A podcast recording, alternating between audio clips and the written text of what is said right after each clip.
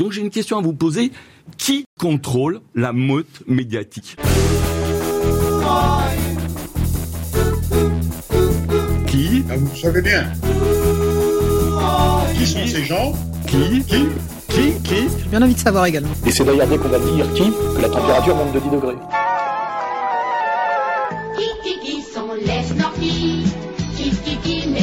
N'y a pas assez d'eux, il faut nous dire de quoi il y a trop. Qui? Ben, C'est la communauté que vous connaissez bien.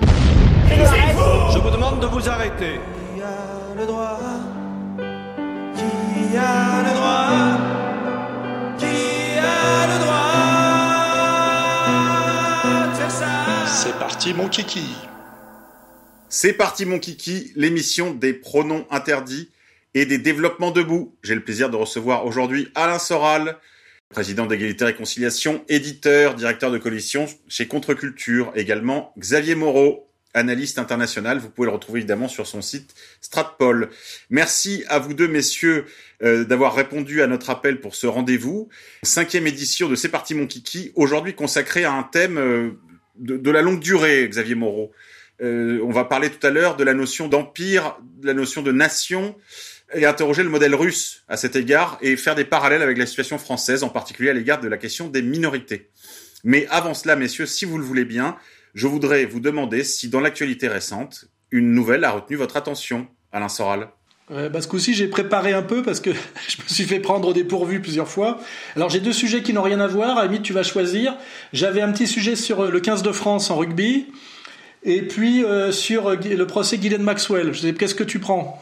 Allez, allez, on va on va changer un peu, on va faire un peu de, de un peu de légèreté. Le 15 le 15 de France, Alain Soral. Voilà. Alors pour ceux qui s'y intéressent et ceux qui ont vu le magnifique match contre les All Blacks, la France a battu les All Blacks 40 à 25, je crois. hein. Enfin, c'est le, plus grand nombre de points qu'on a jamais marqué aux All Blacks et le plus grand écart. Et surtout, ça rejoint euh, une analyse que je faisais il y a quelques temps à savoir que la France, qui a un énorme réservoir de joueurs et qui est une très grande nation de rugby, quand on voit ses moyens euh, en termes d'argent et le nombre, euh, la population globale de la France, quand on compare à la population de la Nouvelle-Zélande, de l'Écosse, de l'Irlande, enfin il y a que l'Angleterre qui peut rivaliser avec nous en termes de population, on était en train de décliner depuis des années dans la hiérarchie rugbystique au point de ne plus battre à coup sûr que les Italiens. Et j'avais analysé la catastrophe, c'est qu'en fait, il y avait eu une mondialisation du rugby et que la France avait raté ce virage, comme souvent d'ailleurs, hein, on rate le virage euh, et on, prend du retard à l'allumage, parce qu'en fait, on, avait maintenu, pour des raisons de prébande, le rugby du sud-ouest, hein, ce rugby de village, c'est-à-dire ce qu'on peut appeler le rugby contrôlé ce qui est pas méchant par la bande à Blanco. Et que du coup, au lieu de recruter dans toute la France, et de prendre acte qu'aujourd'hui les banlieues et les types des banlieues jouent beaucoup au rugby et que ça produit des, des gars de qualité, on avait un rugby qui s'était rabougri sur lui-même et on, a, on faisait que régresser dans les classements alors qu'avant on était une des grandes nations de rugby et euh, parce qu'on était resté du rugby du Sud-Ouest alors que les autres étaient passés à la phase mondiale et le paradoxe c'était qu'on avait le top 14 c'est-à-dire le championnat le plus cher du monde où venaient d'ailleurs jouer toutes les stars mondiales et parallèlement notre équipe nationale devenait de plus en plus mauvaise ce que j'avais comparé d'ailleurs un peu méchamment à l'équipe, euh, à la situation anglaise au niveau du football, hein, qui ont les, les clubs les plus chers du monde avec des tas de joueurs étrangers et dont l'équipe nationale n'arrive jamais à rien gagner depuis 1966. C'est petite remarque. Et là, j'ai vu que avec le nouveau sélectionneur qui s'appelle Galtier, il a enfin pris le virage et ça, je m'en félicite parce que je le sentais venir quand même. C'est-à-dire qu'on a enfin arrêtez de déconner. Et là, on a bien vu qu'on a des nouveaux joueurs, un recrutement plus élargi, et qu'on a enfin tous les clubs français qui sont sollicités. Et tout à coup, on a une pléthore de joueurs de talent, on a un banc énorme, on a de quoi faire trois équipes, et on est vraiment, euh, on commence à être à notre niveau, c'est-à-dire que normalement, on devrait pouvoir régner sur la planète rugby comme on règne sur la planète handball hein, et, même basket. Basket, on n'est pas mauvais, et même garçons et filles, parce que on a un énorme réservoir, euh, une longue histoire, euh, des clubs, des moyens économiques. Faut pas oublier, la France est un pays riche, et on peut arriver à faire en rugby ce qu'on a fait d'ailleurs euh, en football hein, avec le avec Clairefontaine et ce qu'on a incroyablement bien réussi avec le handball puisqu'en fait on a des tas de morphotypes différents, on a des tas de styles différents. Et là euh, pour ceux qui s'intéressent au rugby, on a enfin vu l'équipe de France qu'on doit voir à son niveau avec des types, bon c'est pas d'ailleurs pour faire offense à Zemmour, mais de toutes origines, hein. ils viennent de- des îles, du sud-ouest, euh, de la région parisienne, et ce qui donne justement une diversité de talents et un fond de réservoir qui fait que normalement, on doit mettre la pâtée à toutes les autres nations parce que même si en Nouvelle-Zélande c'est le sport national, euh, on pourrait le faire en post-production. Il faudrait quand même comparer la population de la Nouvelle-Zélande à la population française, mais aussi la population de l'Écosse, de l'Irlande, du Pays de Galles. Bon, l'Italie, on a compris que c'était une pratique récente et qu'on peut pas on peut pas trop leur en demander pour l'instant. Et même, normalement, il est absolument anormal à une époque qu'on se faisait taper deux fois de suite euh, en, en Coupe du Monde par les Argentins, dont les joueurs jouent pratiquement tous à l'étranger et qui avaient même plusieurs joueurs euh, amateurs encore. Voilà. Et là, je pense qu'on est enfin sorti de cette ornière qui me rappelle un peu en football euh, euh, l'époque de ce sélectionneur là qui avait obtenu une grève de ses joueurs tellement il était euh, déficient. J'ai oublié son nom. On est sorti de cette période un peu triste et enfin on voit du, du grand rugby français qui renoue en plus avec le French flair, hein, avec ce, ce jeu à la française, qui avait été aussi détruit euh, par un autre sélectionneur qui avait été vaguement ministre là, et qui nous faisait jouer à l'anglaise au moment justement où il fallait euh, prendre le virage de ce jeu qui était devenu multiple, hein, c'est-à-dire qui était à la fois à la- à l'anglaise, à la française, à la néo- néo-zélandaise. C'est triste parce que la France c'est souvent comme ça. On a un énorme potentiel de créativité en général, euh, de formation, et pour des raisons de souvent de copinage, hein, pour des raisons de magouille, hein, eh ben on prend un énorme retard pendant des années, et puis à un moment donné, euh, on est descendu tellement bas qu'il y a, se passe, il y a, il y a quelqu'un qui doit taper du poing sur la table, on peut pas descendre plus bas, et tout à coup, il y a la petite révolution qui se fait, qui était nécessaire, et là c'est Galtier, la nouvelle équipe de France, et les résultats, et vraiment une équipe qui est très très prometteuse, voilà.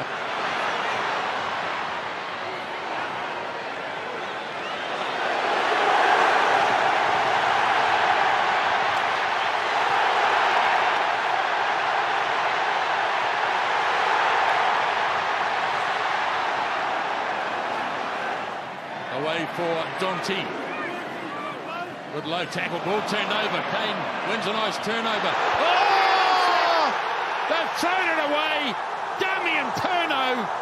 Scores the try. Et moi, ça me fait du bien parce que j'adore quand la France gagne parce qu'elle est elle-même et je suis toujours triste de voir quand la France perd parce que justement, elle tombe sur ses, de son mauvais, de son mauvais côté, c'est-à-dire copinage, euh, lenteur, prébande, euh, blocage. Hein, euh, et là, je je pense qu'on en est sorti et je dis euh, bravo Galtier, bravo l'équipe euh, de rugby. Et on a vu un match euh, somptueux. Je sais pas si vous l'avez vu, si ça vous intéresse, mais ce match était magnifique. Voilà. Xavier Moreau, vous suivez un peu le rugby? Euh, honnêtement, je pas vraiment. Je suis la boxe en fait, la boxe anglaise. et donc, euh, mais, mais d'ailleurs, cela dit, euh, pour faire un parallèle, enfin un parallèle, c'est-à-dire, euh, j'avais euh, j'avais parlé du, du combat qui devait opposer euh, l'anglais euh, Joshua. à mon héros qui est euh, Usyk, donc le qui est un Criméen, un Ukrainien, et je me disais c'était deux civilisations qui s'affrontaient. On avait d'un côté un produit marketing avec une boxe absolument inintéressante. Et puis on avait Usyk, euh, qui était de la catégorie d'en dessous, donc qui, a dû prendre du poids et qui a réussi à le faire sans perdre sa rapidité, sans perdre euh, sa technicité et qui a totalement dominé euh, le combat. Et euh, voilà, bah moi j'avais choisi mon camp. Et j'ai trouvé ça très symbolique en fait, c'est-à-dire qu'un boxeur, euh, un boxeur européen l'a emporté contre un boxeur occidental. Et euh, voilà, j'ai trouvé ça assez, assez, assez symbolique pour parler sport. Je suis désolé, mais le, euh, le, j'ai des rugbyman dans ma famille, mais moi je, je, je, suis pas tellement. Mais je suis d'accord que toute victoire française est, est la mienne. Donc, euh, donc, donc ça me va très bien, surtout en rugby. Ce qui est sympa, messieurs, c'est que vous renouvelez l'exercice, vous voyez, de la chronique sportive euh, politique, comme le faisaient les hussards. Je pense à des gens comme euh, euh, Blondin ou Kléber Edens, hein, qui, qui était un, un habitué de l'équipe, je crois, à une époque, et qui faisait aussi d'ailleurs les pages sport pour l'action française à l'époque où c'était encore possible. Euh, Xavier Moreau, plus sérieusement, est-ce qu'il y a une autre nouvelle qui a retenu votre attention à part la boxe? Euh, oui, alors euh, bah, je pense qu'il y a un, un événement qu'on va pas célébrer, mais qu'on peut euh, qu'on peut commémorer. C'était c'est celui de la réunion de Yeltsin, Shushkevich et euh, Kravchuk il y a 30 ans en Biélorussie à Belageva, qui sonne la fin de l'URSS. On parlait beaucoup de ça dans les médias russes, dans les médias ukrainiens, dans les médias biélorusses, euh, parce que c'est intéressant à différents niveaux. Tout d'abord, ça rappelle que l'URSS a été dissoute sur la volonté des trois puissances slaves, des trois républiques slaves, et que finalement les autres républiques, notamment d'Asie centrale, euh, ont appris la nouvelle et ont adhéré 20 jours après. je crois le 25 décembre d'ailleurs, et également de faire le point sur ce qui est advenu de ces trois républiques slaves. Il y en a une, on va dire la Biélorussie, euh, qui elle euh, s'en est bien sortie. Pourquoi? Parce qu'il y a eu un, quelqu'un qui est très décrit aujourd'hui, mais qui est Loukachenko, et qui a réussi à éviter euh, la mainmise des oligarques sur le potentiel économique hérité de l'Union soviétique. Donc, ce qui fait qu'aujourd'hui, euh, la Biélorussie est toujours une puissance industrielle, alors qui est très dépendante de la Russie pour son énergie, pour euh, pour ses marchés, etc. Mais globalement, il y a y a du potentiel. Elle a investi. Toutes les usines, ce sont pas des vestiges soviétiques. Ça, vous avez qu'à voir la production. C'est un, un, des principaux producteurs d'engrais. Euh, produit également beaucoup de, de, tout ce qui est autobus, machines agricoles, etc. Vous avez la Russie qui a connu euh, 10 ans, de, enfin 9 ans d'effondrement économique, de, de, corruption. Et puis vous avez eu Vladimir Poutine qui est arrivé.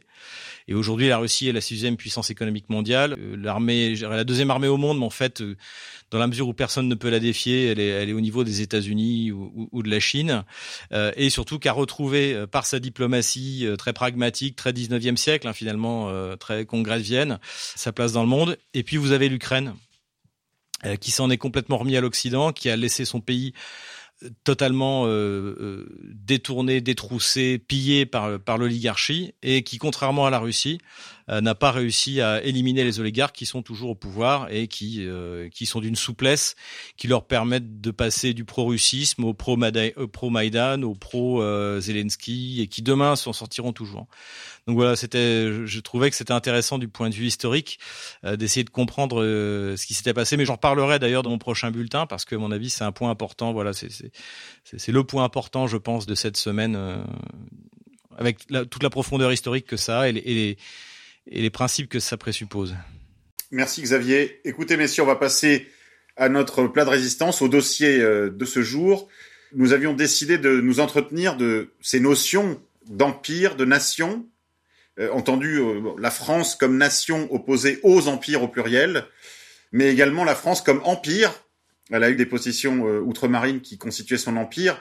On parle souvent de ces cartes, vous savez, roses qu'il y avait dans les classes primaires, où l'on voyait les possessions françaises, les protectorats et autres colonies en rose sur la carte. Et c'est vrai que c'était très impressionnant et ça suscitait probablement les rêveries des garçons les plus aventureux dans ces classes.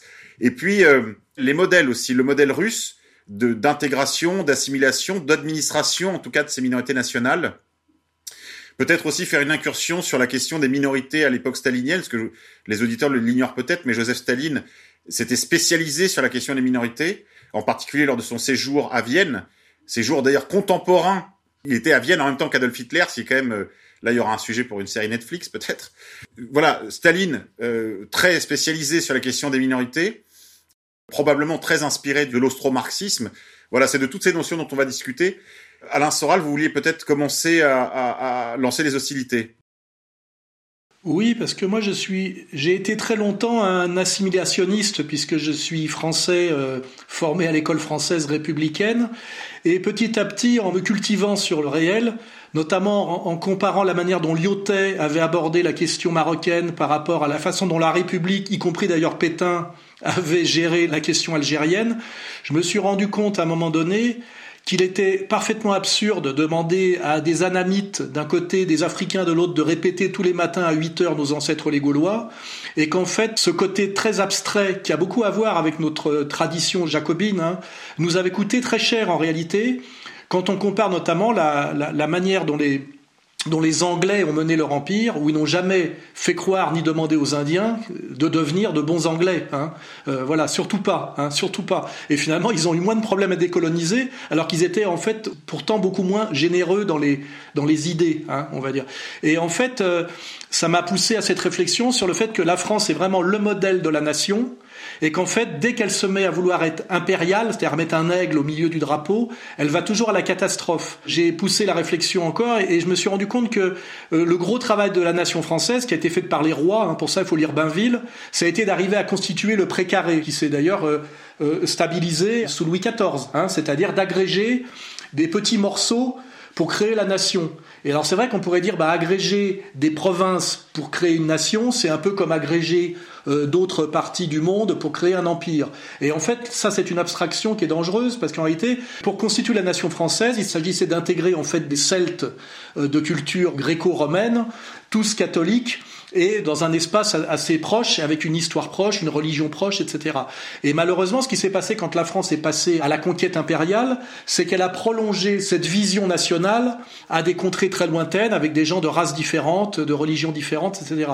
Et ça a été euh, ce côté très français, très abstrait, ce côté euh, euh, système métrique, droit de l'homme, ce que j'appelle la mathématisation du monde, et puis de l'autre côté, un fond aussi catholique, hein, égalitaire, qui n'a pas été aussi euh, puissant en Angleterre parce que justement ils étaient sortis du catholicisme et, et, et, dans quelque chose qui a plus à voir avec le protestantisme, qui n'a pas de problème avec l'inégalité radicale. Hein. J'ai compris en fait moi qui étais assimilationniste que euh, vouloir continuer avec ce, ce mensonge et cette abstraction assimilationniste était très dangereux et produisait de très mauvais résultats notamment aujourd'hui en France avec le problème de nos minorités ethnico-religieuses. Et ce que j'ai compris, c'est que il y a un paradoxe, mais qui est fort, c'est que à l'époque on a géré de façon nationale notre empire colonial et qu'aujourd'hui il faudrait gérer de manière impériale notre nation, je dirais, euh, multi-ethnique. Hein. ça serait ça, avec un principe fondamental d'admettre qu'il y a une majorité ethnique et qui gère avec respect des minorités. Hein. Mais pour ça, euh, on va avancer dans la discussion, il faudrait sortir du mensonge de la neutralité laïque hein, pour admettre qu'il y a un groupe ethnique dominant avec une religion dominante, c'est-à-dire les, les, catholiques français, et que quand je réfléchis à qui arrive à bien gérer toutes ces questions bien mieux que nous, tout de suite je pense à Poutine, c'est pour ça que j'ai pensé à Xavier, parce que je pense qu'il est vraiment, euh, il a, il a vécu tout ça lui-même euh, en venant de France, en s'installant en Russie, et puis surtout pour être collé à l'actualité, il me semble que Zemmour nous refait tomber dans ce vieux piège justement de l'assimilation forcée et abstraite, en pensant qu'on va régler le problème en France en demandant que Mamadou s'appelle Jean-Paul. Le prénom, c'est la France.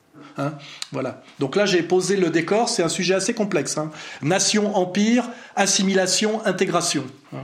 Oui, merci Alain. Je pense que pour la, la, nos auditeurs, on peut signaler un ouvrage, puisque vous avez parlé de l'IoT en introduction de votre propos, le livre de Benoît Méchin sur le, le, la pratique de l'IoT, justement, sur l'administration bah, de communautés diverses, en particulier les relations entre les musulmans et les chrétiens, dans le Maroc du protectorat. Ce qui est amusant aussi, il y a une petite anecdote qu'on peut rappeler à nos auditeurs sur le, les relations entre Pétain et Lyoté, justement, c'est que au moment où Lyoté est rappelé à Paris, on lui soustrait en fait son Maroc. Hein, il est en train de reconstruire le royaume chérifien sur le modèle de la France capétienne, donc sur le modèle de la nation, mais avec justement une, une, une approche communautaire, euh, c'est-à-dire qui confère une personnalité morale à chacune des communautés. Et c'est Pétain qui le remplace. Et donc ils se croisent au moment de la passation de pouvoir. Et Pétain dit à Lyoté, moi, monsieur, j'ai obéi toute ma vie, lui dit-il, pour expliquer les raisons qui ont poussé au rappel de Lyoté. Et Lyoté lui répond, moi, monsieur, c'est le contraire. Voilà, ce sont deux personnages bien différents. Alors évidemment, je sais qu'en ce moment, il y a une petite mode autour de Zemmour sur la réhabilitation des années, euh, des années Pétain. Mais s'il y a une figure beaucoup plus intéressante, à mon avis, pour la droite nationale, à creuser, c'est cette figure que vous avez évoquée, euh, euh, qui est la figure de Lyoté, Xavier Moreau.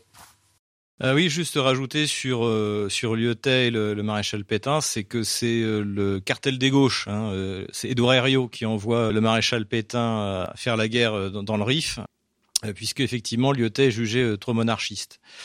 Juste une petite précision assez révélatrice. Alors en ce qui concerne la Russie, ce qu'il faut voir c'est que la Russie n'est pas un État euh, aconfessionnel, mais un État, euh, au contraire de la manif pour tous, mais un État multiconfessionnel. La Russie considère qu'il y a quatre religions traditionnelles qui sont bien sûr l'orthodoxie, l'islam, le judaïsme et le bouddhisme. Les représentants de ces religions euh, traditionnelles, euh, on voit au chapitre, sont consultés, euh, sont par exemple, lorsqu'il y a des, je crois une fois par an, une réunion, c'est au Kremlin, donc avec les députés, le Sénat, un peu la réunion du Congrès en fait, hein, comme aussi pour comparer à ce qui se fait aux États-Unis ou ce qu'on voit d'ailleurs également en France. Eh bien en fait, les représentants religieux sont là et on voit au chapitre et on leur demande leur avis. Donc il n'y a pas de, il n'y a pas une, une laïcité ou une, bon, ce qui est en fait un athéisme militant en France, hein, qui est censé dépasser euh, toutes les religions euh, avec une prétendue neutralité. Il y a le fait que la Russie, et ça Vladimir Poutine le dit lui-même, est un pays multiconfessionnel. Alors en ce qui concerne bon le judaïsme et euh, l'hindouisme, je, je vais pas euh, et le bouddhisme pardon, je vais pas développer parce que pour le judaïsme, il y a qu'à lire Solzhenitsyn, deux siècles ensemble. Et pour le bouddhisme, tout simplement parce que je serais pas tellement compétent. Et de toute manière, les, populations bouddhistes sont assez assez limitées en en Numériquement, volume. oui. Voilà. En revanche, la question de l'islam, elle, est intéressante euh, parce que je pense que Poutine arrive à la fin d'un processus où il a trouvé la solution, mais un processus qui a été extrêmement compliqué, qui a démarré il y a cinq siècles. On pourrait même dire qu'il a démarré il y a mille ans, puisque en fait la Russie arrive en héritière de l'empire euh, de l'empire byzantin, qui est tombé sur les coups des Mongols très légèrement islamisé et de l'Empire ottoman plus plus fortement islamisé. Mais en fait, l'histoire commune entre la Russie et euh, l'islam démarre il y a cinq siècles avec la prise de Kazan en 1552 par Ivan le Terrible. Et donc je, vais faire court, je vais essayer de ne pas mettre trop de dates parce que sinon ça va devenir un cours d'histoire. Euh, on peut dire que pendant deux siècles, la Russie s'essaye à l'assimilation forcée. Et ça se passe de deux manières, c'est-à-dire on force les élites aristocratique entre guillemets la noblesse tatare, on lui dit bah vous conservez les mêmes droits, vous serez comme la noblesse russe. Et, et eux s'assimilent plus ou moins. Mais la population n'accepte pas ça. Et il y a des règles extrêmement strictes qui sont prises, euh, qui essayent vraiment de, de, des conversions forcées. On peut mettre ça en parallèle. D'ailleurs, c'est la même époque avec les guerres de religion, hein, euh, que ce soit du côté euh, protestant ou, euh, ou, catholique, c'est-à-dire d'obtenir des conversions forcées et d'aller au-delà de l'identité à la fois ethnique et religieuse des Tatars et des Bashkirs. Donc les Bashkirs, c'est au sud du Tatarstan. Euh, en gros, c'est au centre de la Russie. C'est une région clé en fait. La Russie peut pas vivre avec un Tatarstan indépendant parce que c'est justement au centre de la Russie. Et et donc pendant deux siècles, jusqu'en gros en 1750, on assiste à euh, donc un, un affrontement entre le pouvoir impérial russe et ces Tatars et ces Bashkirs euh, qui eux ne veulent pas ne veulent pas être assimilés. Et donc il y a plusieurs révoltes, ça se passe mal, la répression est sanglante, il y a une également une colonisation de peuplement qui est faite par les Russes qui sont démographiquement euh, plus dynamiques. Et tout ça, euh, finalement, ne, ne, fonctionne pas. Et on arrive à une deuxième période qui, en gros, est liée à l'arrivée de la Grande Catherine, donc au milieu du XVIIIe siècle, où elle se rend compte qu'en fait, ça ne marche pas, justement et que euh, dans la mesure où la Russie euh, pousse vers le sud, c'est le moment où la Russie s'empare de la Crimée, c'est le moment où elle commence à pénétrer en Asie centrale, eh bien elle ne peut pas se permettre d'avoir euh, dans son dos, dans le sud de la Russie de l'époque, des minorités musulmanes qui lui sont hostiles. Donc il y a un premier effort d'assimilation des lois qui sont prises pour essayer de faire rentrer euh, la charia dans, on va dire, dans l'ordre russe, dans la législation russe. Alors c'est pas un succès euh, total, mais euh, par exemple sous Pierre le Grand, euh, si jamais un musulman essayait de de convertir un chrétien, c'était le bûcher. à partir de la Grande Catherine, c'est le bâton. Donc les choses s'assouplissent et il y a une prise de conscience que il faut essayer de faire avec avec les minorités musulmanes. Il y a eu un deuxième moment qui est fondamental, c'est la guerre de Crimée. Donc ça, c'est la deuxième moitié du XIXe siècle, hein, qui oppose l'Empire ottoman, l'Angleterre et la France à la Russie et où l'Empire russe s'aperçoit qu'il y a des sympathies pro-ottomanes dans son empire. Et que en plus au même moment la Russie donc ça c'est plutôt début du 19e siècle la Russie euh, euh, pousse vers l'empire ottoman pousse vers euh, l'empire perse. Et donc la Russie euh, n'a pas envie d'avoir en fait des populations musulmanes qui lui soient hostiles. Donc là il y a un nouvel effort qui est fait pour essayer non pas d'assimiler parce qu'on se rend compte que finalement c'est pas possible mais d'intégrer euh, d'intégrer ces populations musulmanes dans l'empire alors quand vous, quand vous dites intégrer, Xavier, vous entendez par là une intégration sociopolitique. C'est ça. On essaie de trouver un consensus, un, euh, un quelque chose qui pourrait fonctionner. Si on prend le concept aristotélicien, en fait, c'est la recherche du bien commun. C'est ça. Alors bon, euh, pour, à l'époque de l'Empire, euh, faut être honnête, c'est plutôt un compromis parce qu'on se rend compte qu'on peut pas faire autrement. C'est une prise de conscience réelle. Le père de Nicolas II, euh, Alexandre III, lui est plutôt hostile, mais il continue à le faire parce qu'il se rend bien compte aussi, encore une fois, qu'il peut pas se permettre d'avoir une cinquième colonne euh, dans le sud de la Russie face à l'Empire ottoman.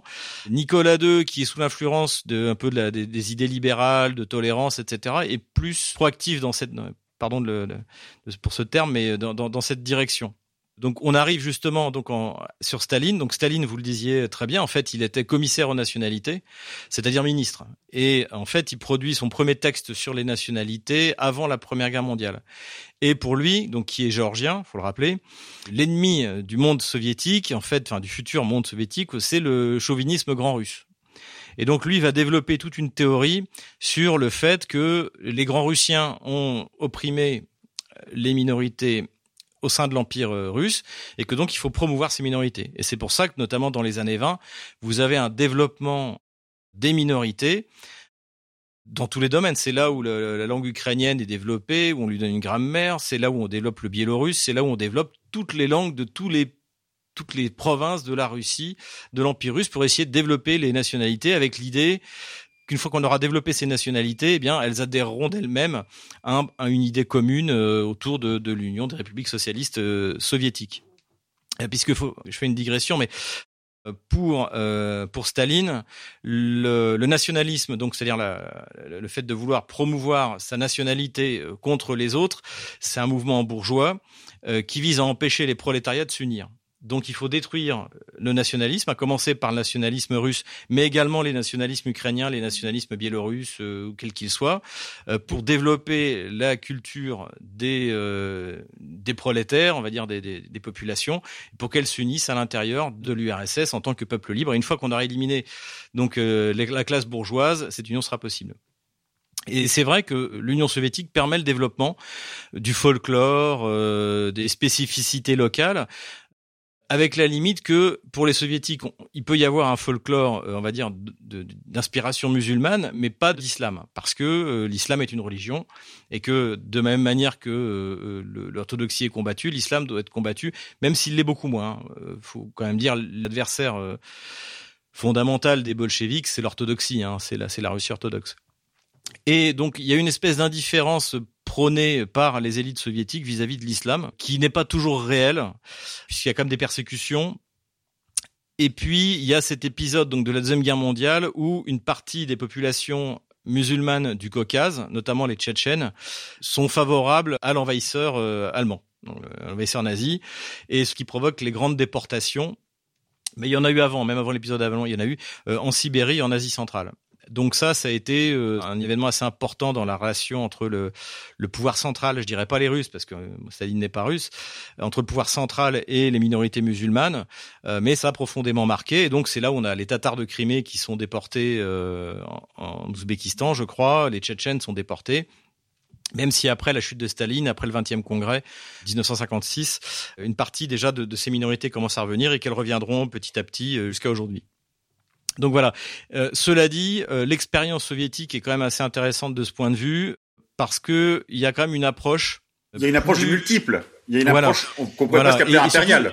Voilà, c'est tout ce qui est intéressant, notamment si vous voyez dans le conflit en Afghanistan, euh, c'est-à-dire que dans, dans, le dans la propagande occidentale, je ne sais pas si vous vous souvenez de ce film, euh, La Bête de guerre. C'est un film américain. C'est un équipage de tanks qui est perdu en Afghanistan. Euh, bon, et donc les Moudjahidines se jettent dessus. Enfin, et donc le, le chef de char, c'est un Russe blanc, euh, on va dire raciste, islamophobe, euh, etc. Chamad, arrête ça. Je fais mes prières, chef. Lève-toi.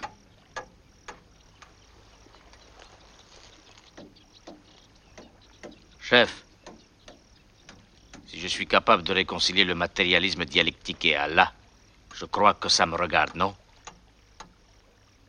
Pourquoi vous méfiez-vous de moi donc en fait, l'idée de ce film de propagande était de montrer que euh, l'offensive soviétique, l'occupation soviétique était quelque chose, euh, c'était le choc des civilisations en fait, on va dire. Alors qu'en fait, vous voyez que ce que font les soviétiques quand ils rentrent en Afghanistan en décembre 79, c'est qu'au contraire, il y a des unités musulmanes. Ils ont recruté dans les unités spéciales des musulmans pour montrer aux musulmans afghans qui sont pas fondamentalement hostiles à l'islam ça marche pas super bien pour être parfaitement honnête. C'est un peu parce qu'il n'y a, pas que l'islam dans la dans la donne afghane, mais cela dit, il n'y a pas de volonté euh, soviétique dans, dans lorsqu'ils envahissent euh, euh l'Afghanistan de euh, d'exterminer du point de vue civilisationnel les musulmans locaux. ce qui se passe en Afghanistan démontre le danger de l'utilisation de l'islam par des puissances extérieures comme un levier de déstabilisation. Les États-Unis s'appuient sur euh, l'Occident en général, euh, mais également l'Arabie saoudite, mais également la Chine, qui à l'époque est opposée à, à, à l'URSS, s'appuie sur l'islam comme un vecteur de, de déstabilisation, et ce qui fait que ça radicalise l'islam dans le pays en question. Et cette politique est suivie, bien sûr, après en Yougoslavie, on le voit en Bosnie, on le voit au Kosovo, et également euh, suivie pendant les guerres de Tchétchénie. C'est-à-dire que les guerres de Tchétchénie, c'est pas un secret d'État, c'est quasiment, enfin, c'est ouvert. Hein. les rebelles tchétchènes sont soutenus par les services secrets anglais, les services secrets américains, et on passe d'un, on passe d'une rébellion, donc euh, première guerre en Tchétchénie, c'est au début, c'est la première moitié des années 90, euh, qui aboutit aux accords de Kassaviour, et à la base, c'est un mouvement, on va dire, presque nationaliste. Euh, Doudaïev, c'est un général soviétique. Il est pas, c'est pas du tout un djihadiste.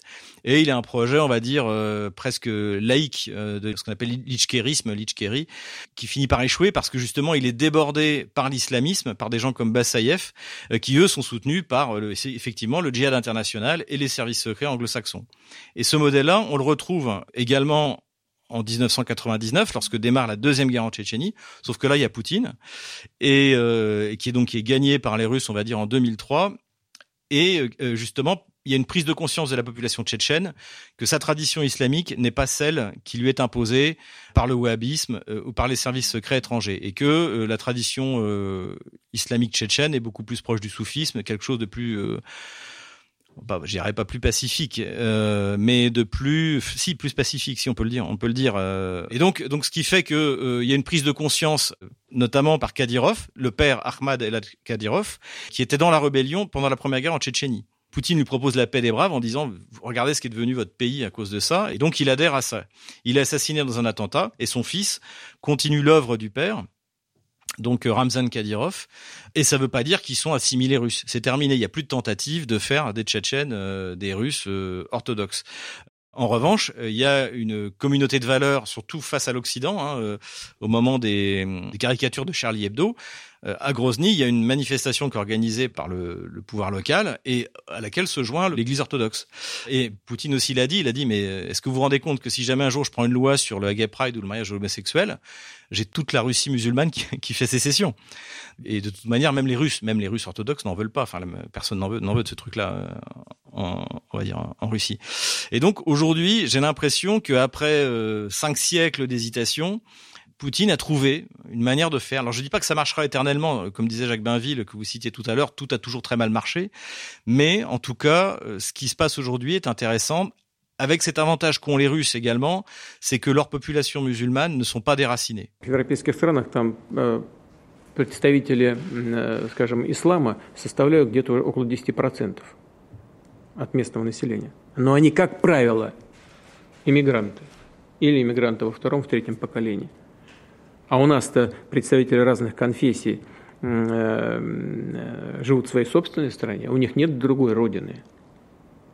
Вот это это очень важная отличительная черта э, того, как складывался, э, складывается и складывалось до сих пор э, взаимоотношения между представителями конфессий в нашей стране и, скажем, европейских странах.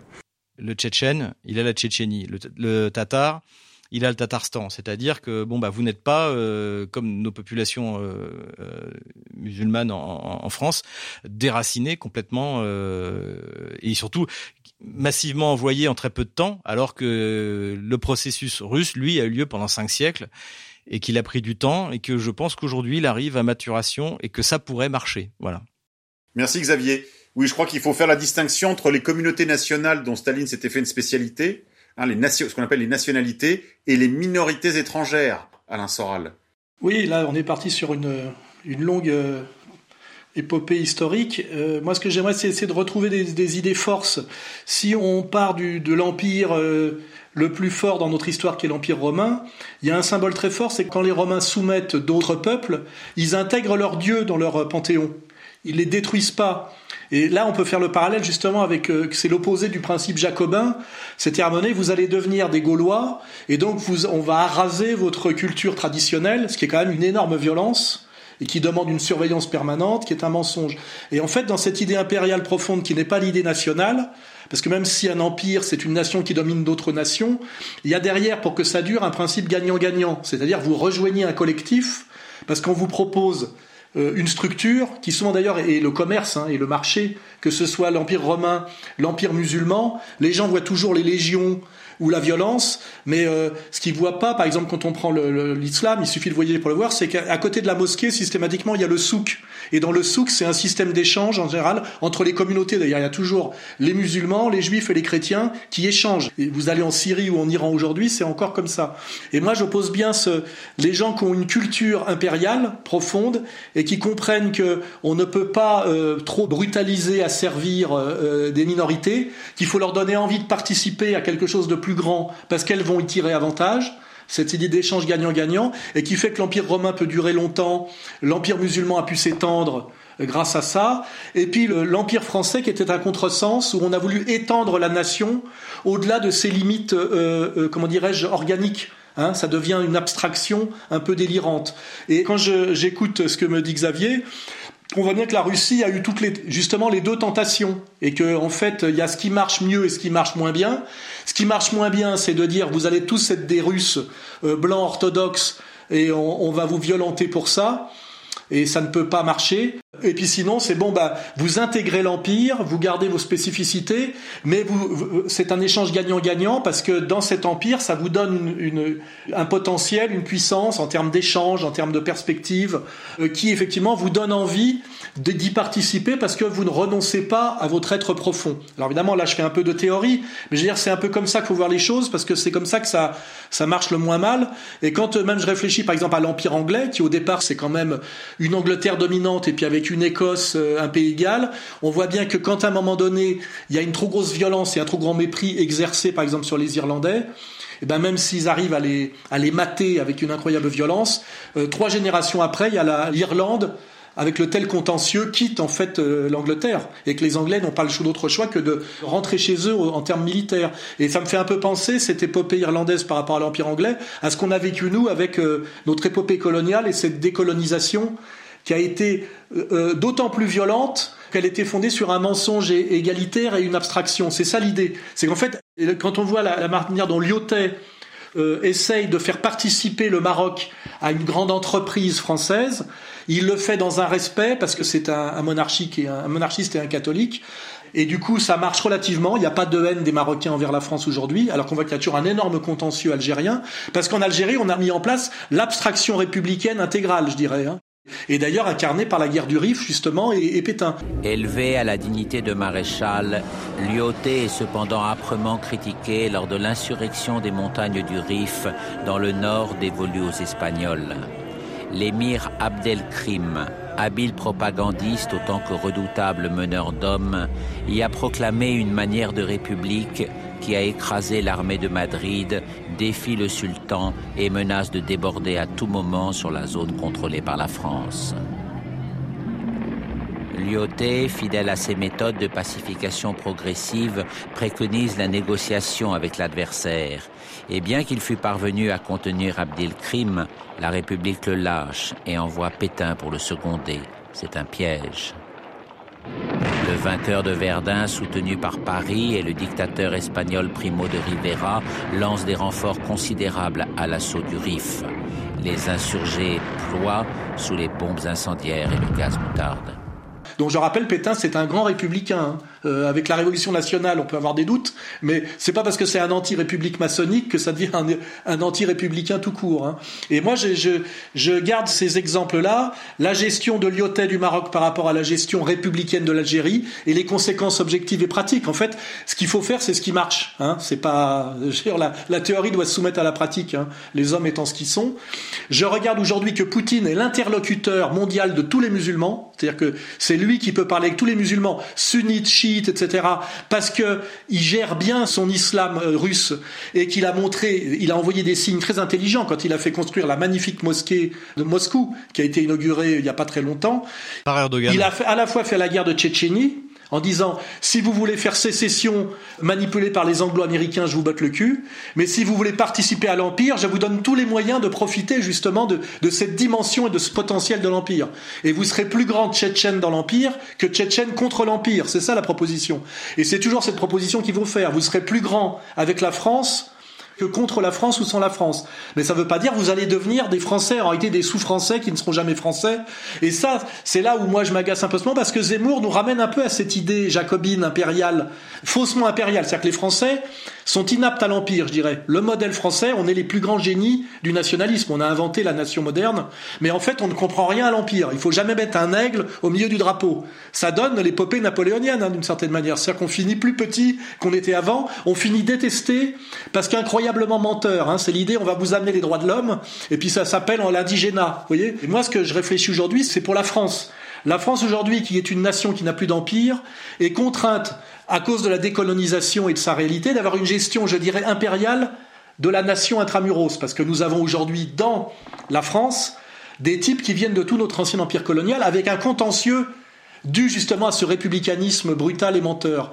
Et Zemmour, lui, croit qu'il y a encore, il peut y avoir une séduction de la plus grande France sur ces minorités. Alors qu'en plus, on ne peut absolument pas produire une séduction qu'on aurait pu produire à l'époque, quand on était la, la grande nation, en étant le pays de Macron, de Gérard Larcher, de la soumission à Bernard-Henri Lévy et à l'Amérique. Donc il n'y a aucun terrain pour pouvoir faire adhérer à cette grande France qui n'existe plus, des minorités ethnico-religieuses qui sont de fait des nationaux aujourd'hui, bien qu'ils aient peu de rapport avec euh, notre noyau dur euh, celto-catholique. Voilà. Donc je pense que là, il y a toute une réflexion politique qui n'est pas justement celle de Zemmour, qui serait déjà de sortir du mensonge de la laïcité. Moi, ce que je dis qui est important, c'est que si on admettait que la France est un pays d'abord catholique, hein, on pourrait gérer beaucoup plus intelligemment nos minorités religieuses, alors que l'abstraction mensongère de la fausse neutralité axiologique de la laïcité empêche de dire une chose évidente, c'est que la France est un pays catholique historiquement et majoritairement,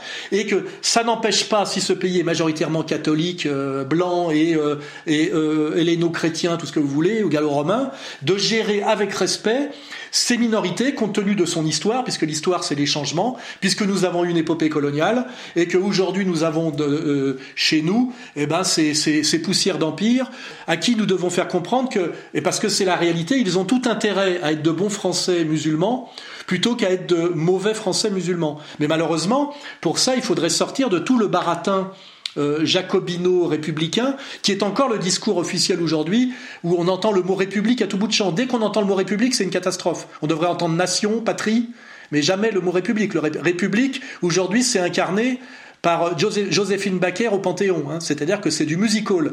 Et moi, quand euh, j'entends des, adeptes de Zemmour dire il faudrait que les musulmans de France se soumettent à la République, ça veut dire que tu demandes à un religieux qui a des valeurs transcendantes qu'il soumette le prophète à Gérard Larcher. Si le mec te dit oui, c'est que c'est un menteur, c'est un escroc. C'est d'ailleurs ce qui s'est passé avec le Sanhédrin qui a donné le consistoire. Mais on peut dire au moins, les musulmans ont cet intérêt-là, c'est qu'ils ne sont pas menteurs à ce point-là. C'est-à-dire qu'ils ne peuvent pas blasphémer en disant, bien sûr, je soumets le prophète à Macron. Hein. personne ne peut rien soumettre à Macron. Et donc personne ne peut... On ne peut pas mettre quelqu'un qui, qui, adhère à une religion quelle qu'elle soit, on ne peut pas lui demander de soumettre sa religion à la République. C'est pas possible. D'ailleurs, nous-mêmes catholiques, savons très bien ce que euh, le mensonge que ça représente. Hein. Et c'est tout ça qu'il faudrait reconstruire aujourd'hui, en s'appuyant notamment sur la réussite russe.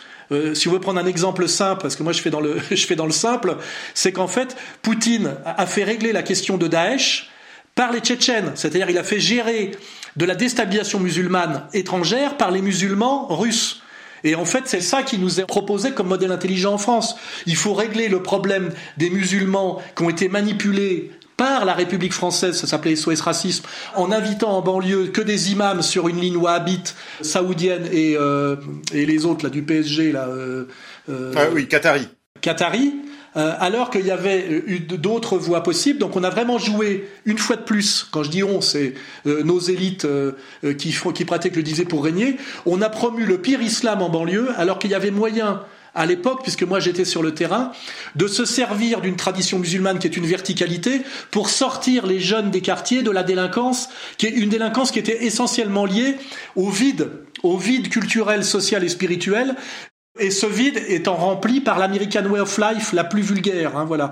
Et d'ailleurs, je me réjouis aujourd'hui de voir que un type comme euh, comme Buisson, Hein, Patrick Buisson dit exactement la même chose que moi. Euh, il y avait des possibilités d'assimilation et d'intégration dans les années 60 qui n'existe plus aujourd'hui. Aujourd'hui, il y a une ambiguïté d'invoquer une guerre des civilisations. Mais quelle civilisation défend-on La civilisation dominante, si on peut appeler ça une civilisation, c'est une non-civilisation. Doit-on se battre pour le droit au blasphème? Euh, C'est ça que nous avons à défendre face à l'islam? Euh, La loi des, des, genres, les théories euh, des genres, c'est ça que nous avons à défendre face à l'islam? La laïcité, la laïcité dans la conception laïciste, c'est-à-dire en fait la volonté d'éradiquer le, de l'espace public tout le sacré et toute notion de sacré. Et là, euh, ce qui m'inquiète, c'est que c'est pas la ligne Zemmour. D'ailleurs, Zemmour, s'il voulait vraiment faire de la politique, serait obligé d'y venir. Parce que même là, hier, je l'ai entendu dire qu'il tendait une main ferme aux musulmans. Oui, nous tendons la main aux Français de confession musulmane qui veulent devenir nos frères. Il y en a, et notre main est ferme. C'est exactement une phrase d'Alain Soral. Hein. Égalité et réconciliation, mais je veux dire, euh, euh, il va falloir euh, que ce soit une main tendue, mais ferme. Hein. Je veux dire, ça fait des années que je dis qu'il faut tendre une main ferme aux musulmans, plutôt que d'exiger qu'ils intègrent la République. Hein, quand on voit que la République, c'est, c'est la Gay Pride en réalité, en gros, et Joséphine Baker, tout ça n'est pas possible. Et donc là, je le dis bien pour poser le débat de manière bien carrée, il faudrait, au lieu de suivre, de continuer à essayer de renouer avec le modèle assimilationniste impérialo-républicain qui n'a donné que des très mauvais résultats, il faudrait regarder du côté de Poutine comment Poutine gère ces minorités ethno-confessionnelles et notamment la plus problématique pour des raisons d'ailleurs souvent extérieures, qui est la minorité musulmane. Et c'est ça que j'appelle la, gestion impériale, intégrationniste, intelligente contre la vision nationale assimilationniste, brutale, abstraite et bête. Voilà. Bah, merci Alain de ces remarques parce que justement j'allais vous le dire à la fin de ce propos. Je voulais signaler à nos auditeurs l'entretien que vient de donner Patrick Buisson, qui est probablement l'une des plus belles plumes françaises euh, vivantes, à la chaîne YouTube euh, Livre Noir. Et il y a tout un passage assez long sur ce sujet.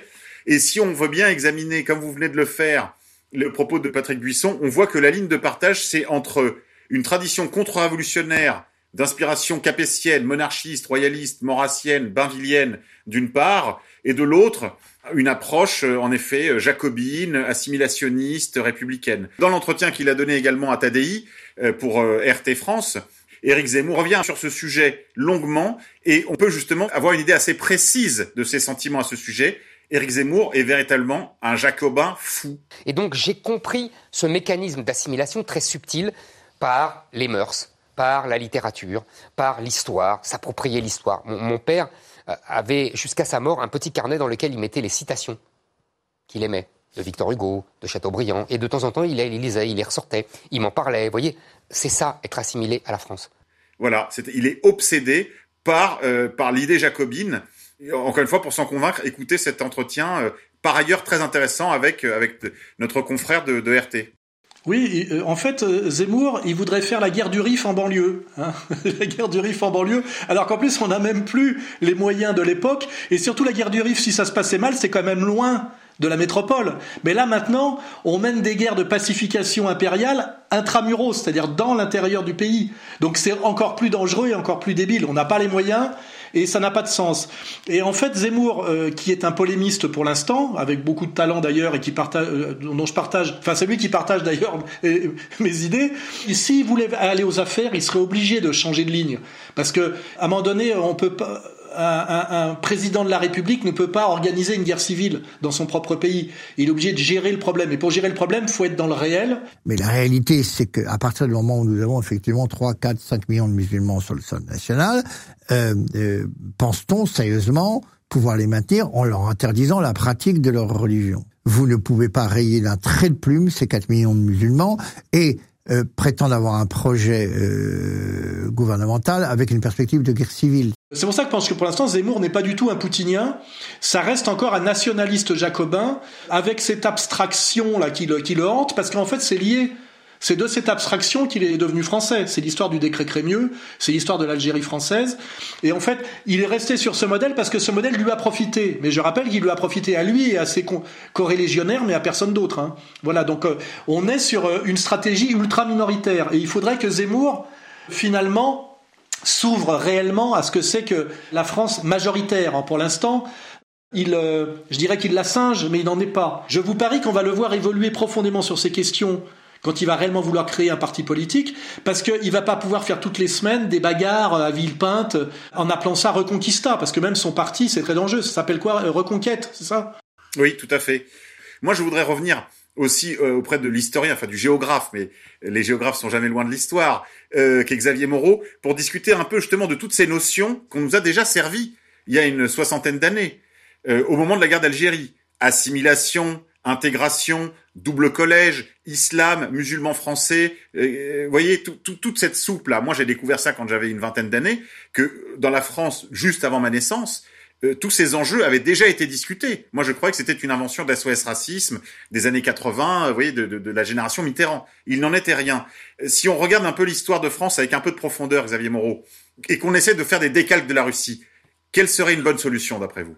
Déjà, euh, oui, l'idée justement de changer l'islam, euh, vous la trouvez chez Jaurès. Euh, je, ju- avant la Première Guerre mondiale, il, il fait des déclarations bah, que je cite dans, dans un livre que je vais bientôt publier, euh, où il dit que l'islam euh, doit devenir un islam des Lumières. Il dit quasiment ce qu'on entend aujourd'hui, c'est-à-dire que il pense qu'il peut faire, en gros, entre guillemets, subir à l'islam ce qu'ils veulent faire subir à l'époque, puisque à l'Église catholique, c'est-à-dire de changer ontologiquement la religion musulmane pour qu'elle soit euh, compatible avec euh, avec la Les droits de l'homme. Les droits de l'homme. Les droits de, c'est ça. Et donc, donc ce rêve un peu de, de- d'essayer de changer euh, de manière ontologique euh, l'islam. euh, Aujourd'hui, c'est même caricatural. Par exemple, ce qui, les gens qui sont promus dans les médias français, donc les médias de grand chemin, comme dirait Slobodan Despot, vous avez une imam, euh, une imam. Oui, elle est imam, mais elle aurait pu être rabbin, hein, si j'ai bien compris. Donc euh, oui, mais j'avais même vu un reportage sur un imam homosexuel, euh, voilà. Donc en fait, ils essayent de faire ce qu'ils n'ont pas réussi d'ailleurs avec l'Église catholique, parce que pour, vous n'avez pas de, de, de femmes prêtres, vous n'avez pas de, en tout cas pas ouvertement euh, de prêtres homosexuels qui ont fait leur outing. Euh, donc cette espèce d'idée qu'on va pouvoir changer ontologiquement l'islam est totalement absurde. Il y a un domaine dans lequel j'aurais bien revenir, euh, si vous m'y autorisez, parce que Alain, vous vous en avez parlé, euh, c'est celui euh, de le risque en fait, c'est que notamment avec avec avec ce que dit Éric Zemmour sur l'islam, c'est que une partie de la population française va être sous contrôle d'une puissance étrangère. Et on l'a vu déjà avec Emmanuel Macron. Dès qu'Emmanuel Macron euh, s'attaque euh, au séparatisme, etc., vous avez Erdogan qui arrive en disant attendez, moi je suis euh, le leader des musulmans français et c'est moi qui vous imposez l'ordre du jour. Et c'est ça aussi à mon avis qui est important parce que si jamais l'islam est mal géré en France, ça va devenir, pour le coup, oui, une cinquième colonne. Et c'est d'ailleurs ça qui inquiétait Vladimir Poutine au moment du conflit en Syrie.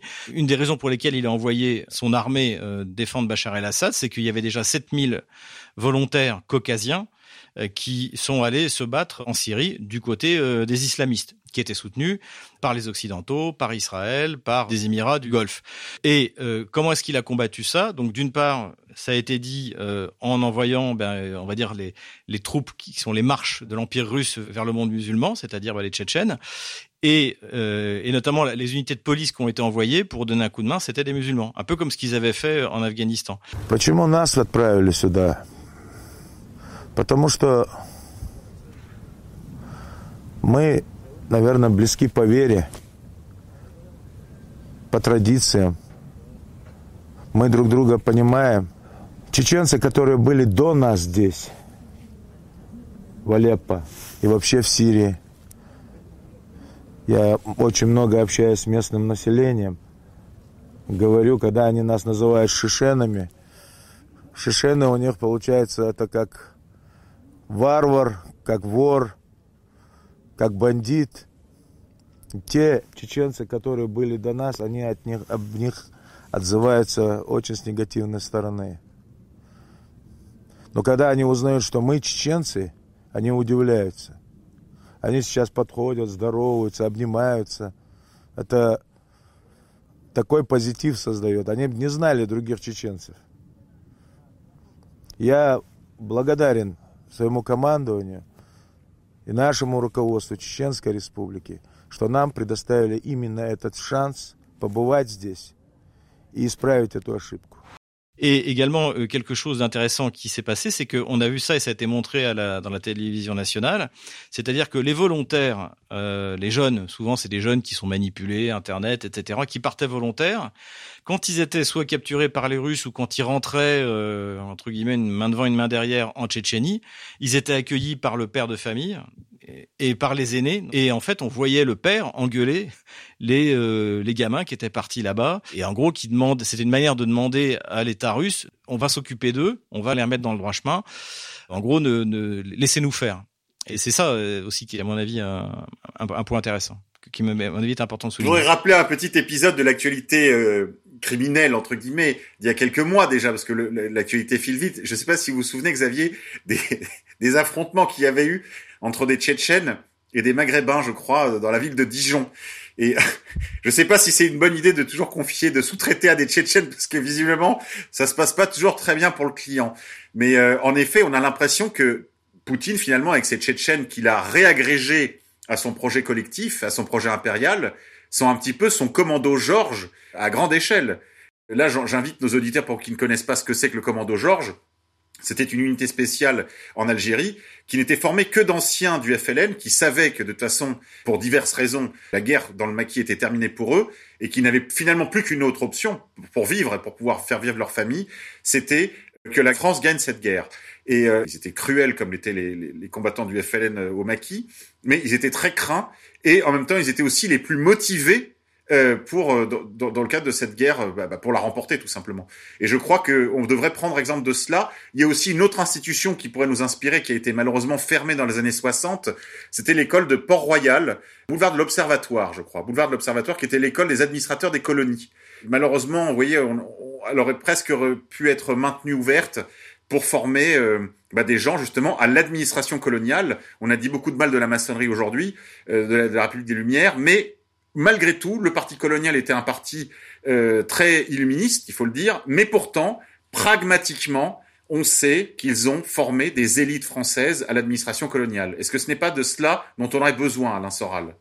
Ce qu'il faut voir, c'est le paradoxe de l'impérialisme français, c'est qu'il y avait un côté euh, abstrait, républicain, qui niait euh, d'une certaine manière les, les différences, mais en même temps, il y avait une école d'Extrême-Orient ou des universitaires qui étaient des érudits et qui connaissaient parfaitement l'Égypte, l'Algérie, le Maghreb, le, Macrèche, etc. Enfin, c'est-à-dire qu'on- jusque d'ailleurs euh, les temples d'Angkor, etc. Et donc on avait une république assimilationniste qui niait un peu les différences, et par ailleurs une université le musée de l'homme et tout ça, où on était des grands spécialistes de tout ça. Et ce qui est catastrophique, c'est qu'on a une tradition en France de très bonne connaissance du monde musulman, de la diversité musulmane et de l'islam. Et on a un crétin, excusez-moi, sur ce sujet-là comme Zemmour, qui dit une page sur deux du Coran appelle à l'extermination des chrétiens. Vous ouvrez le Coran à n'importe quelle page et il y a écrit il faut tuer les juifs, il faut tuer les chrétiens. Dire ça, c'est absolument mensonger, ça prouve qu'il a jamais lu, et c'est terroriser les Français en pensant que euh, ça me rappelle, vous savez, les photos des bolcheviks avec des couteaux dans la bouche, vous savez, dans le crapouillot, hein, que, que tous les musulmans, leurs voisins, euh, sont des égorgeurs, et c'est une déclaration de guerre aux Français de confession musulmane.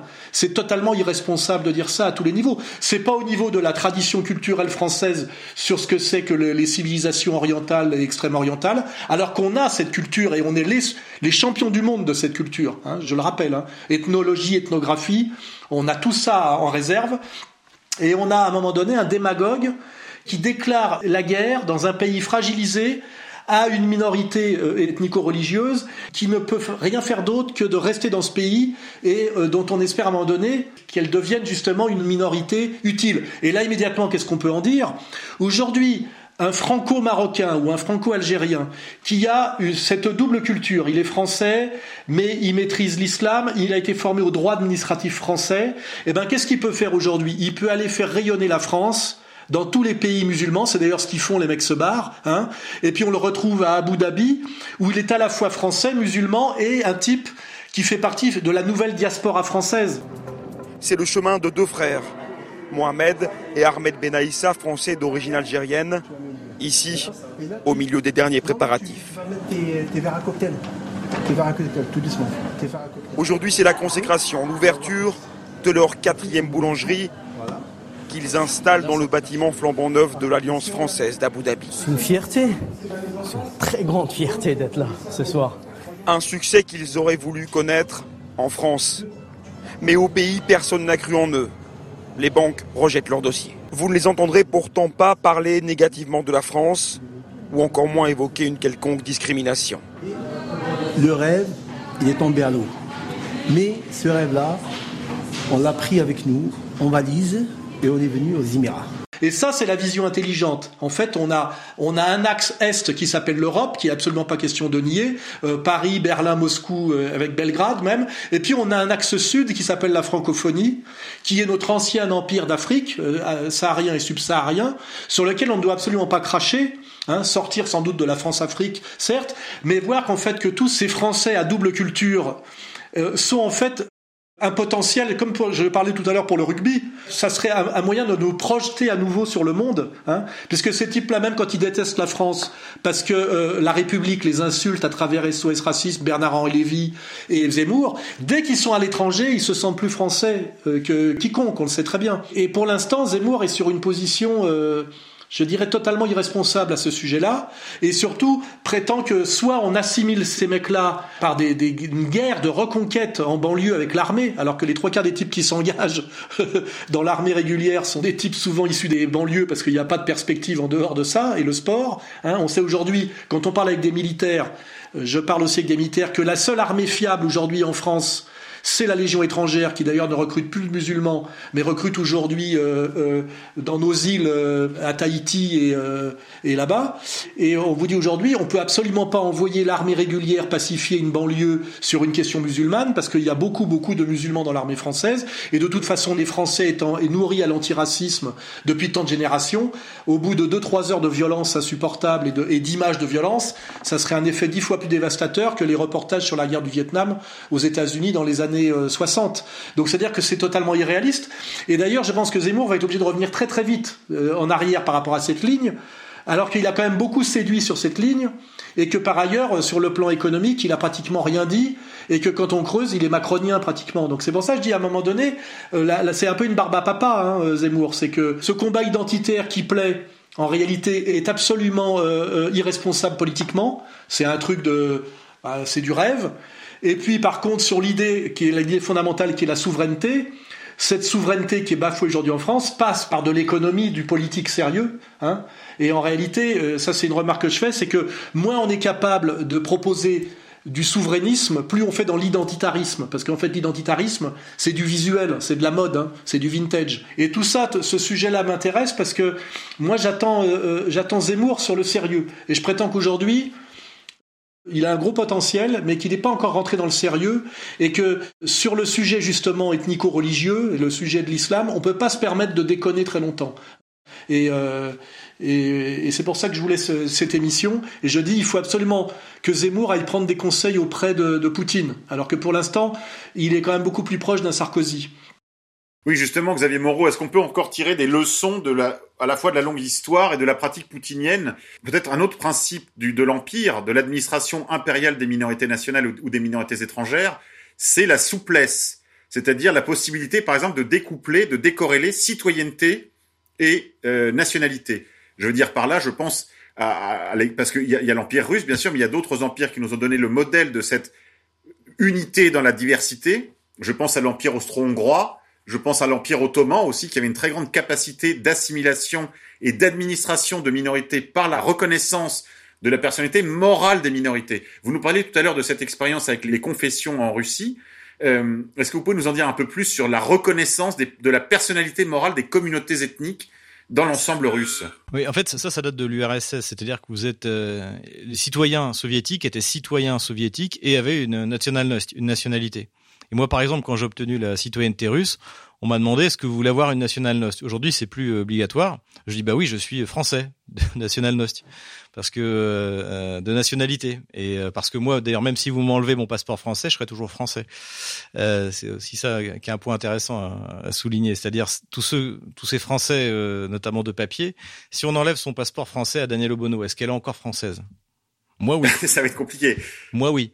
Vous, vous jouissez d'une sorte d'inaliénabilité de votre nationalité. C'est ça, c'est ça. Et donc c'est ça la nationalnost. C'est ce qui fait, c'est ce que vous restez euh, quoi qu'il arrive. Je, je, suis très fier d'être citoyen russe. Il euh, euh, y a aucun problème. C'est en plus mes mes enfants sont binationaux forcément.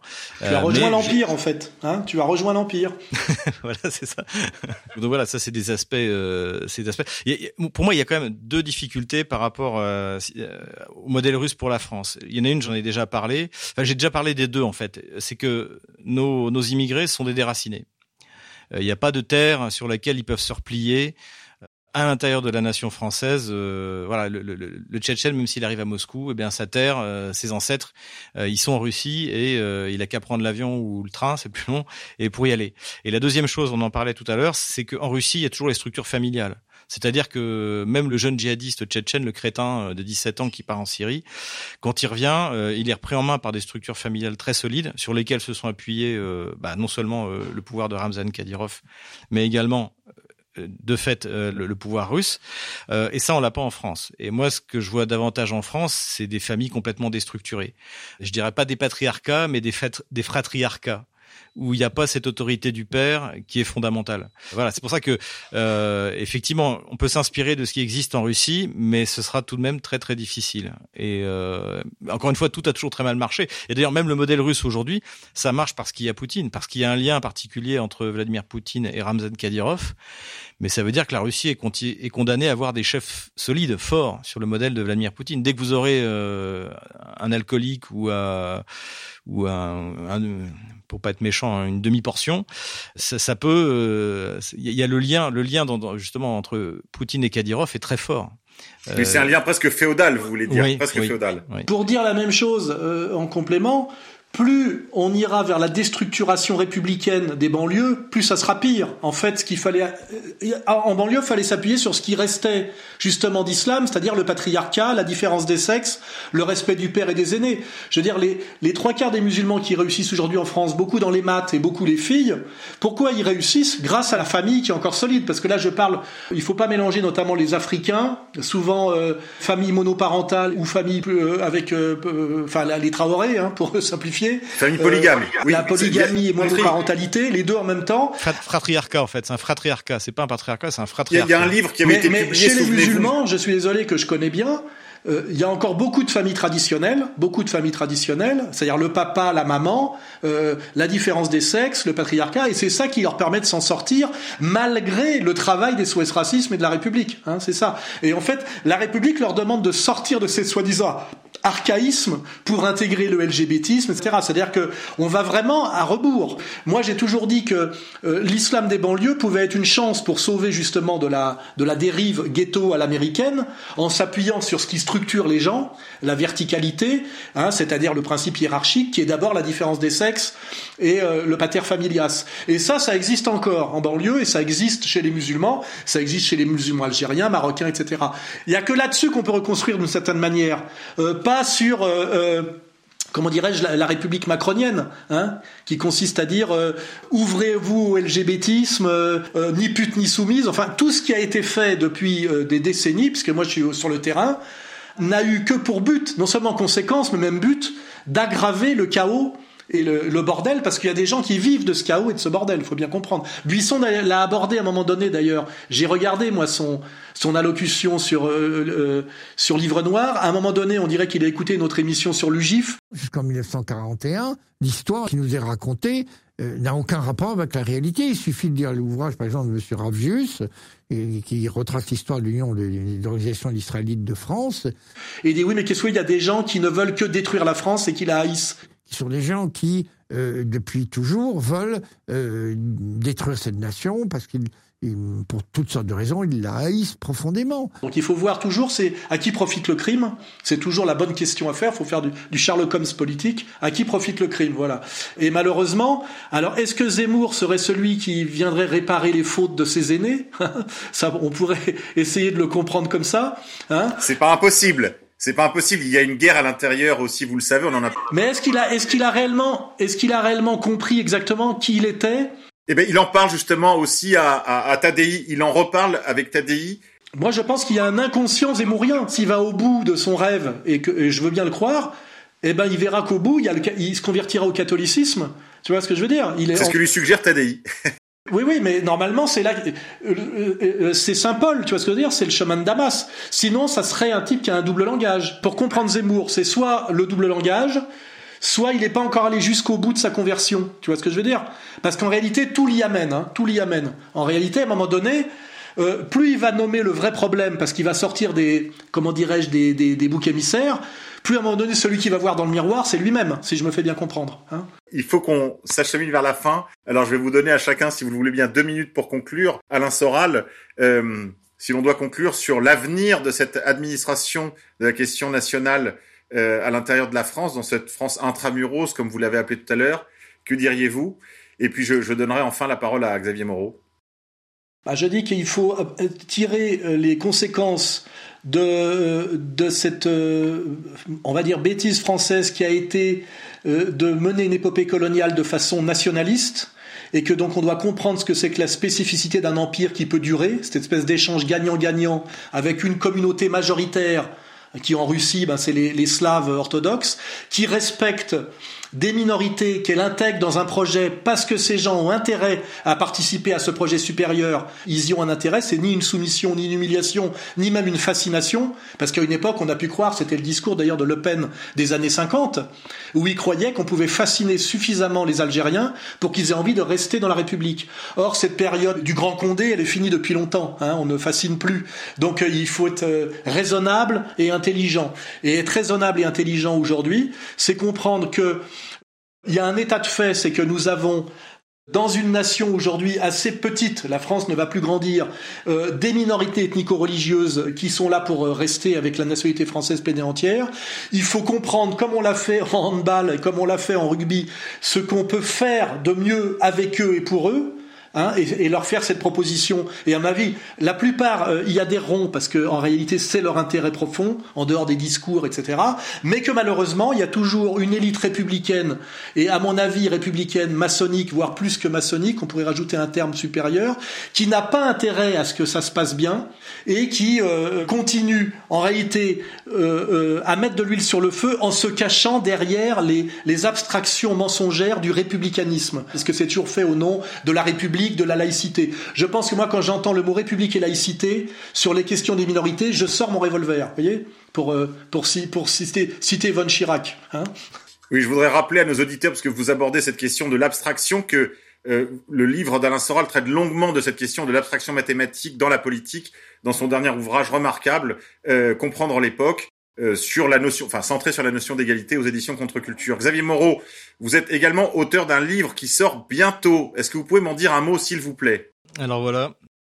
Ah, il est là. Il est là. Le livre noir de la gauche française. Là, c'est tout ça, hein, c'est tout ça dont on parle. Hein. C'est voilà, ça la bah, gauche J'ai française. un chapitre qui s'appelle La gauche française et la colonisation et euh, bah, qui viendra euh, en écho à ce dont on a on a on a parlé on a parlé ce soir. Qu'est-ce qu'on peut dire? Effectivement, la gauche française, puisque c'est la colonisation, c'est le projet de Jules Ferry, c'est le projet de Gambetta en fait. Et euh, à l'époque, le père du nationalisme français, qui est Paul Déroulède, était contre, puisque le but des nationalistes, c'était de récupérer l'Alsace-Lorraine. Il avait dit d'ailleurs, de manière un, un peu crue, il avait dit j'ai perdu deux sœurs, vous m'offrez 20 domestiques. Et donc ça, faut pas l'oublier, c'est-à-dire que euh, à la base, les nationalistes français étaient contre la colonisation qu'ils considéraient comme une, une, une, manœuvre, une manipulation, euh, une manœuvre dilatoire pour pour faire oublier l'objectif principal qui aurait dû être celui de la France, qui était de euh, eh bien de récupérer les provinces perdues. Et donc euh, ils considéraient que Gambetta et Ferry avait créé ça comme un exutoire. Et donc, ce qui est intéressant, c'est que c'est cette gauche qui a fait la colonisation. De ses reins euh, est sortie la gauche décoloniale, enfin anticolonialiste et maintenant décoloniale, qui aujourd'hui va faire porter aux, euh, aux Français euh, de base, de la classe moyenne, la responsabilité sur des crimes euh, illusoires qu'auraient commis ses ancêtres en pillant des ressources euh, en Afrique dont on sait que euh, qu'elles n'existaient pas. Et la colonisation française en Afrique, on a pris ce qui restait. Les Anglais ont pris ce qu'il y avait entre l'Égypte et l'Afrique du Sud, et nous, on a pris ce qui restait. Les cailloux. Et, les, les, Belges, les Belges ont eu le Congo. Le, le, Congo, effectivement, il y avait des richesses. Ils se sont pas privés de mettre la main dessus, mais nous, on a toutes les richesses qui ont été créées en Afrique, c'est nous qui les avons créées en fait. Donc Enfin, oui, on peut, même, on peut, même, dire que le bilan économique de la colonisation était euh, très négatif pour la France. C'est-à-dire qu'on confond piller et valoriser. Piller, c'est une chose, valoriser, c'en est une autre. Hein C'est-à-dire que les Africains, c'est pas leur faire injure, n'avaient jamais creusé à plus de 3 cm la terre, et pour trouver du pétrole, des terres rares ou quoi que ce soit, faut être capable de creuser, ce qui demande une technologie à déjà plusieurs dizaines, voire centaines de mètres. Et en réalité, on a valorisé ces territoires, même si on les a valorisés pour nous. On les a pas pillés. Piller, ça veut dire aller voler des produits finis. Alors que là, on il n'y avait pas de produits finis à voler. oui, et d'autre part, Jacques Marseille a fait, lui était dans le camp, euh, on va dire, de la gauche anticolonial. Hein, marxiste, ouais, c'est un marxiste à la base. Ouais. Oui, marxiste. Il a fait sa thèse pour, en fait, c'était une thèse à thèse, si je peux me permettre cette redondance. Oui, c'est dire que ça coûtait plus cher à l'État français que ce que ça rapportait, quoi. Voilà, il voulait prouver ce que ce que l'État français avait pillé, pour faire simple, dans les colonies. Et en fait, en faisant le travail sérieusement, il s'est aperçu évidemment que c'était le contraire. La colonisation nous a coûté un bras, comme dirait Emmanuel Macron. Il faut être plus nuancé. Ça a coûté cher à la nation, c'est-à-dire à nous par nos impôts, mais par contre, il y a des entités privées à qui ça a beaucoup rapporté. Et c'est ça le problème, c'est que ça a coûté à la nation et rapporté à des entrepreneurs particuliers euh, qui d'ailleurs euh, sont toujours assez marqués aussi. Hein. Et on, on, fait toujours porter le chapeau aux, aux, aux Français de base, c'est comme pour tous les sujets, alors qu'il n'était pas décisionnaire, il n'y est pas allé, il n'y était pour rien, il en a été il de sa poche. Contre. Il, il était contre. de sa poche. Il, était contre. On... il était contre. Il y avait ce slogan Xavier Moreau aussi, euh, la, la, Corrèze plutôt que le Zambèze. C'est ça, c'est ça, exactement. Voilà. Mais d'ailleurs, l'économiste Bastia, euh, qui est un, un, des pères du libéralisme économique, j'entends, dans la première moitié du 19e siècle, donc le, le projet colonial n'était pas euh, encore sorti, avait écrit que la colonisation ne rendrait riches que les fonctionnaires, les militaires et les négociants. Et que, et que ça forcerait l'État central à augmenter les impôts pour financer les investissements. Il a eu malheureusement raison, et je pense que c'est la conclusion qu'a tiré le général de Gaulle euh, euh, en 1958, c'est qu'il fallait, euh, fallait passer à autre chose. Je vous ai compris. D'ailleurs, la décolonisation, c'est euh, limiter le, le, fruit de la continuité administrative et territoriale qui coûte très cher, et ne maintenir que les relations avec les multinationales et les nouveaux mecs qu'on met au pouvoir avec qui on partage. Avec la, en Algérie, ça s'appelle les accords d'Évian qui consiste à partager sur des comptes en Suisse, entre des multinationales françaises et des élites militaires, la manne pétrolière et gazière. Et tout ça, les Français n'en voient pas un, un copec, ni les Algériens. C'est là où il ne faut pas opposer les peuples. On est tous les dindons de la farce. On est bien d'accord.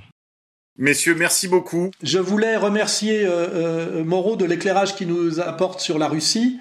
Et surtout, je suis content de voir que par son installation en Russie, il a ajouté l'intelligence russe à l'intelligence française. Hein, euh, parce que, en fait, je le connais depuis quand même bientôt 20 ans et qu'il a maintenant une vision justement de, la, vision de l'intelligence des types qui voyagent, qui, qui connaissent les, autres mondes. Il faudra mener que Zemmour vienne le consulter, parce que Zemmour, le problème, c'est qu'il pense le reste du monde vu de Sarcelles. Hein. Il, a, il est passé de Sarcelles au 17e arrondissement. Il lui manque encore le, le voyage, le voyage initiatique. Hein.